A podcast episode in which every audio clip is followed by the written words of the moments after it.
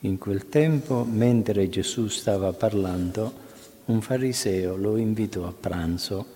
Egli andò e si mise a tavola. Il fariseo vide e si meravigliò che non avesse fatto le abluzioni prima del pranzo. Allora il Signore gli disse, voi farisei pulite l'esterno del bicchiere e del piatto, ma il vostro interno è pieno di avidità e di cattiveria. Stolti, colui che ha fatto l'esterno non ha forse fatto anche l'interno? Date piuttosto in elemosina quello che c'è dentro, ed ecco per voi tutto sarà puro. Parola del Signore. Sia lodato Gesù Cristo. La pagina del Vangelo di oggi racconta che Gesù un giorno fu invitato a pranzo da un fariseo.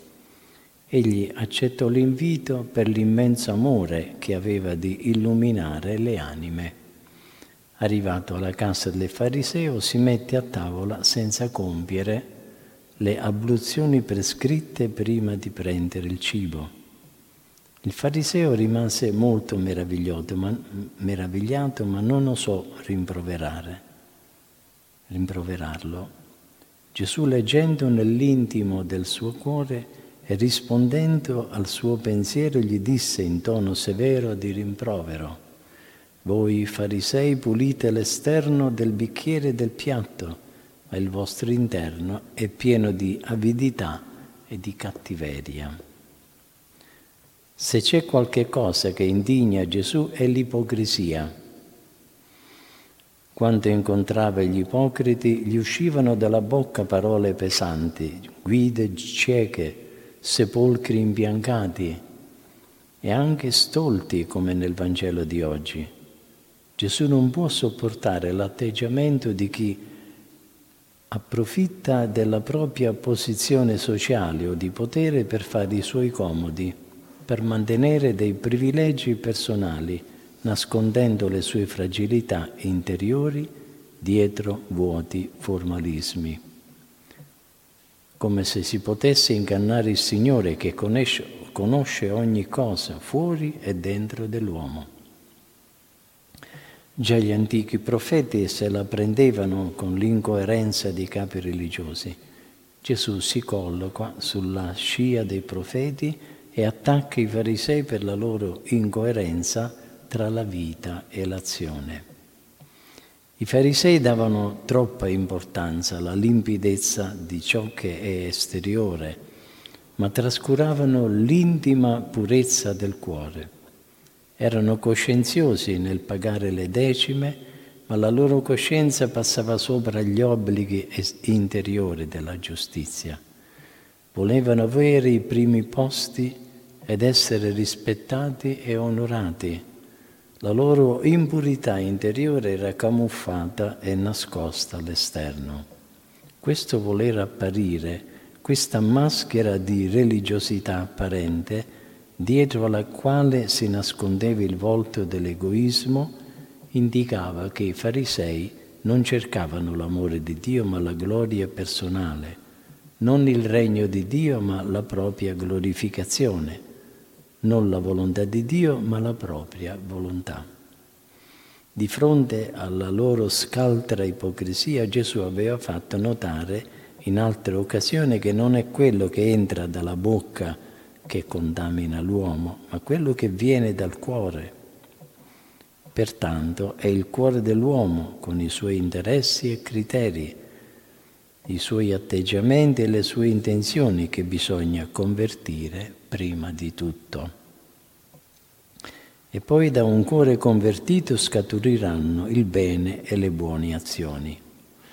Questo vuol dire che Gesù, con l'espressione con cui termina il Vangelo di oggi, più stolti piuttosto date in elemosina quello che c'è dentro alla coppa e al piatto ed ecco per voi tutto sarà mondo. L'elemosina vi farà più puri delle vostre ripetute e inutili purificazioni. perché è ciò che l'uomo tiene egoisticamente per se stesso che lo rende impuro davanti a Dio. Invece quello che divide con i fratelli bisognosi, inclusa la sua stessa vita, lo rende puro e pulito davanti al Signore. I riti esterni come segni visibili del sacro sono gesti attraverso i quali l'uomo entra in contatto con la divinità.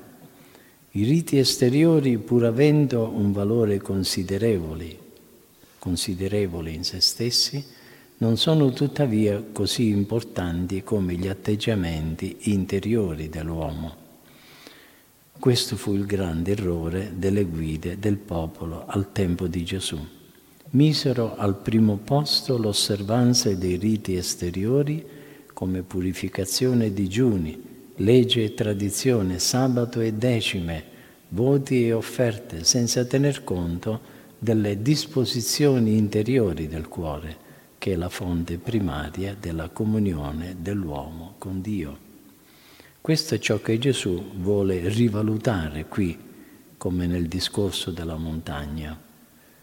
L'elemento essenziale della nostra religione non sono i riti né i suoi simboli, ma l'adorazione di Dio in spirito e verità, che egli inaugurò con il suo esempio personale e il suo messaggio.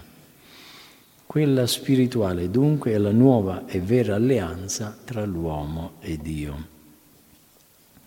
L'essenza del fariseismo invece consiste nel sostituire Dio con la legge, cambiare l'adorazione con il ritualismo. La legge non libera né salva l'uomo. La legge del credente del nuovo adoratore del Padre in spirito e verità è Cristo stesso, Gesù in persona. La sua legge si riassume nell'amore verso Dio e il fratello, legge che non ha limiti né frontiere, per questo il pieno compimento della legge è l'amore, ed è ancora l'amore che agendo alla luce della fede salva l'uomo. D'altra parte, però, è illusione e arroganza credere che basti solo l'interno. L'uomo è composto di anima e di corpo. Tutto l'uomo con il suo agire appartiene a Dio un uomo che passi sopra tutte le prescrizioni, vive nell'illusione, manca di correttezza nei riguardi di Dio, perciò l'interno e l'esterno devono camminare insieme. La purezza esteriore deve essere di aiuto alla purezza interiore allo stesso tempo esserne l'espressione. Bisogna dare la massima importanza al sentimento interiore ma non bisogna tralasciare l'esteriore come privo di importanza. Solo tale atteggiamento corrisponde allo Spirito e alla parola di Cristo.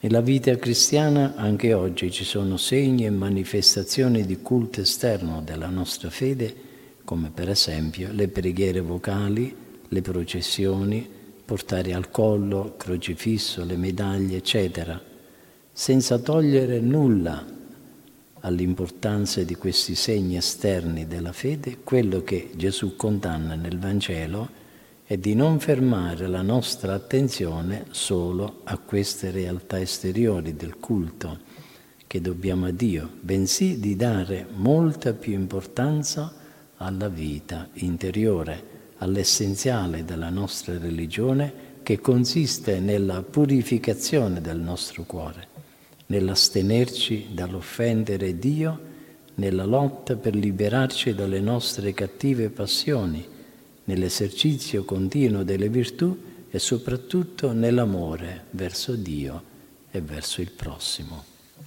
Sia lodato Gesù Cristo.